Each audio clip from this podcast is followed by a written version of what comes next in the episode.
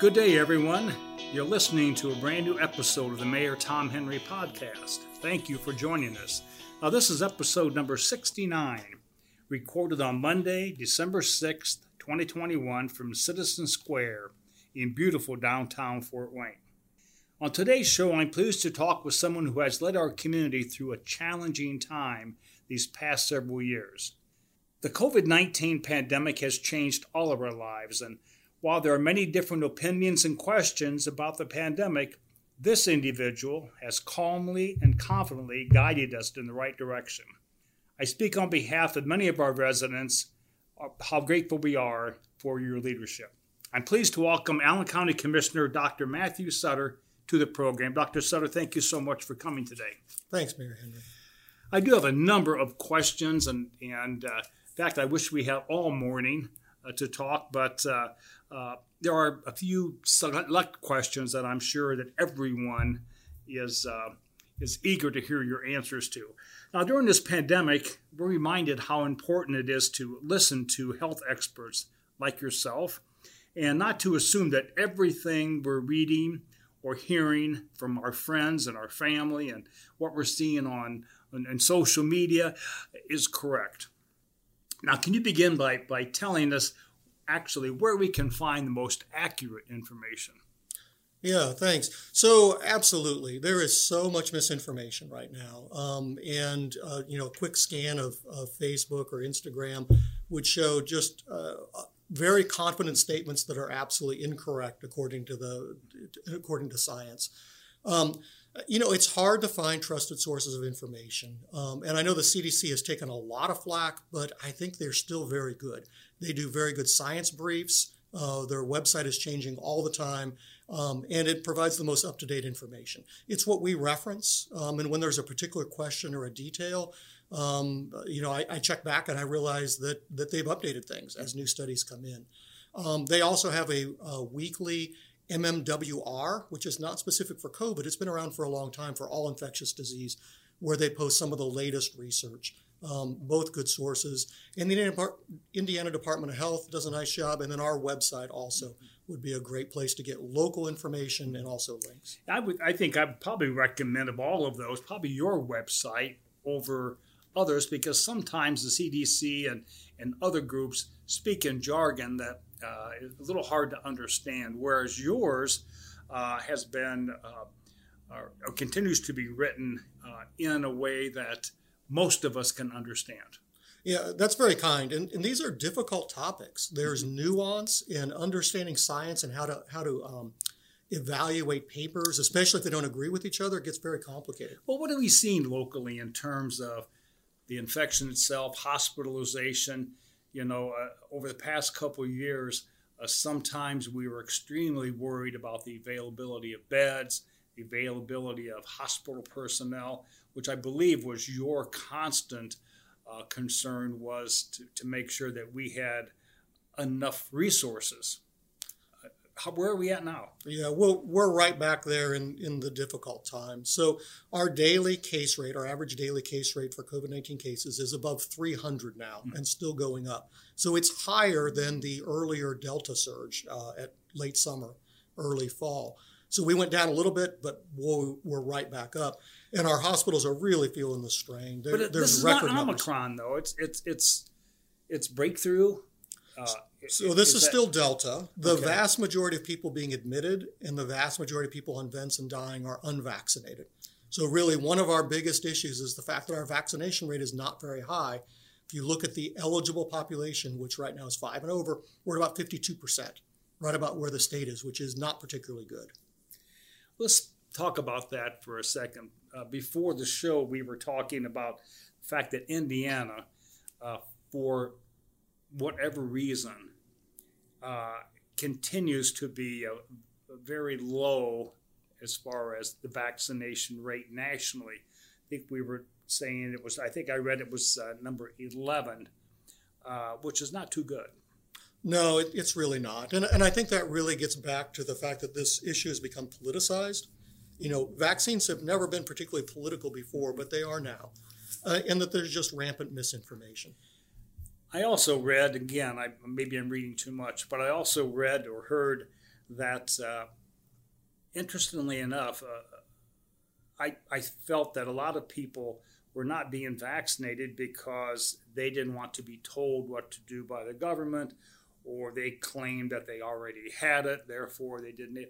But one of the things that I, again, I read or I heard was perhaps one of the problems that we're having is the media keeps showing people on TV getting the shots, the needles actually going into their arms. And that causes a lot of fear in people because more people than we realize are scared to death of needles. So they keep showing that, and people in return are not going to go in and get it because they're scared of needles. Are you experiencing that as well? Uh, you know, so it's a great point because there's a tremendous amount of needle hysteria and needle phobia in the public. And most people won't say that, or maybe not even believe that in their mind. They believe it's something else, and it's easy to find another thing to, to uh, put on. but here's what I'd say the vaccines are safe and effective. We have now given hundreds of millions of doses. Um, this is the most scrutinized rollout of a pharmaceutical or pharmaceuticals in the history of the world. Um, and what we know is there are very rare serious side effects, but they're mostly on the order of one in 100,000, which is 10 times your lifetime risk of being struck by lightning.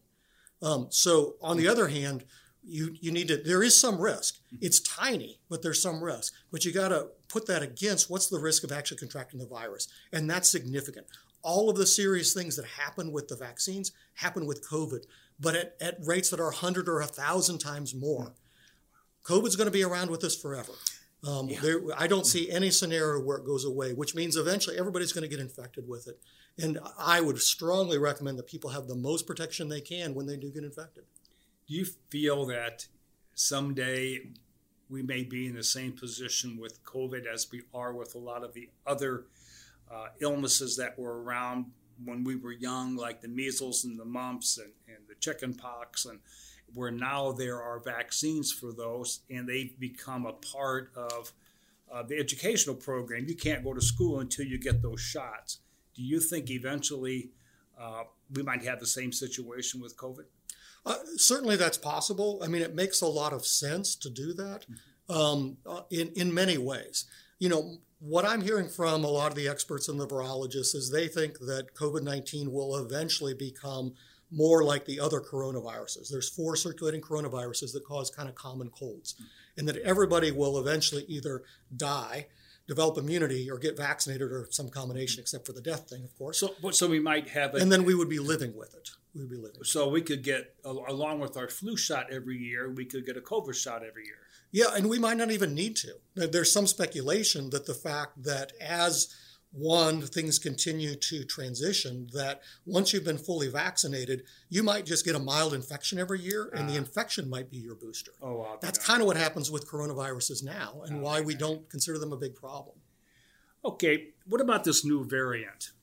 Om- Omicron? Yeah, Omicron or Omicron, Omicron, I guess, are both. I heard both ways. Yeah. Uh, what is that, and where are we now scientifically?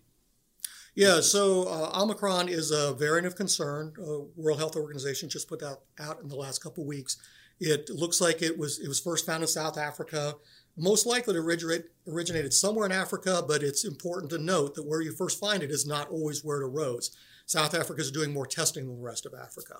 Um, so um, it rapidly replaced Delta in South Africa, which makes us think that it's probably more fit or more transmissible and it's following a pattern very similar to what Delta did. Um, you know, when it came to the United States and other countries, where Delta rapidly replaced all the other variants. Um, so, if that's the case, you know, we're already seeing cases in the United States. The amount of sequence we're sequencing we're doing to actually, you know, do active surveillance on this is not very much. So the chances are that it's that it's in the United States now, and if we see a similar pattern, it may rapidly replace Delta. We've still got Delta around. We've got this new variant. And yet, doctor, everywhere I go, uh, I see the masses gathering without masking. Uh, almost everywhere I go, uh, the uh, hospitality or uh, places or, or uh, supermarkets or whatever, they all are saying it's optional. What are your feelings on this? Yeah, it's really mixed. I mean, I would love to see our case counts go down. I mean, in a in an ideal world, what we'd see is high vaccination rates. Mm-hmm. Occasionally, we'd see outbreaks. When the outbreaks come up, um, you know, you put some some measures into place where people are wearing masking or maybe limit their gatherings and such till the cases come back down, and then you go back to life as normal. Unfortunately, we do not have a high vaccination rate, and we do not have much public acceptance of doing simple things like masking. But I don't hear I don't hear the super spreader term much anymore. You know, you, we have all these thousands of people gathering for music concerts and so on. It used to be uh, a year and a half uh, ago or so, everybody was worried about those environments being a foundation for a super spreader event and yet I don't I don't hear a, a, a lot about that anymore. Yeah, it's partly because of the background uh, rates of infection in the community. Certainly, those are still happening. There are people going to events and spreading it to a number of other people. Um, you know, most of that is covered by privacy laws, mm-hmm. um, so we know yeah, about it internally. But but there's no way that we would uh, put that out externally. You've mentioned several times that we have a low vaccination rate or considerably lower than others. Uh, what do we do? Do we just accept that you know, 50% of the people, no matter what we say or do? Because I know you've been uh, preaching this for quite some time, as have I, uh, and others uh, saying that we believe in science and, and, this is this is the right thing to do, and yet we still only have uh, you know, I would go as high as 55% of our population vaccinated.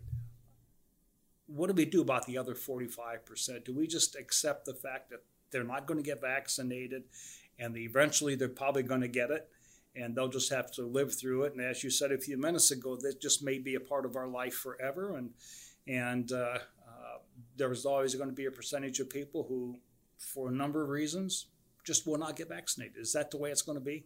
Well, it's hard to say. I mean, it took us five years to get people vaccinated for polio.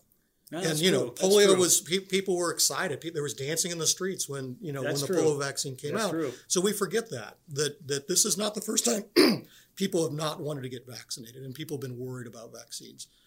These are much cleaner vaccines than the polio vaccine. They're much safer, um, and yet many people will not want to get them you know the typical thing that will happen is there is there is natural immunity and i, I don't like that term mm-hmm. it's infection mediated immunity so you can have vaccine mediated immunity you can have infection mediated immunity they're both natural they're both your body's response to something that's not part of you coming into your system um, the, one is no more natural than the other but you do get in fact you do get some immunity from infection it's really good for 90 days. Looks like it probably drops off after that, but it's really variable. Some people probably have longer, some people have shorter. We, it's just not as consistent as what we're seeing with the vaccines.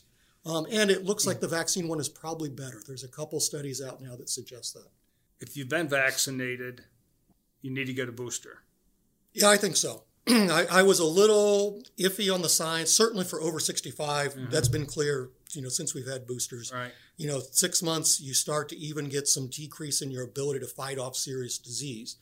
In the under 65, um, it wasn't as clear to me, but I, we are definitely seeing signal that there is some waning at six months. So, yeah, I'd say everybody over 18 um, who's been vaccinated, get your booster. Now, again, that's a marginal effect. That's a small effect. What we want people to do is get their first one right? Uh, because that's a big effect.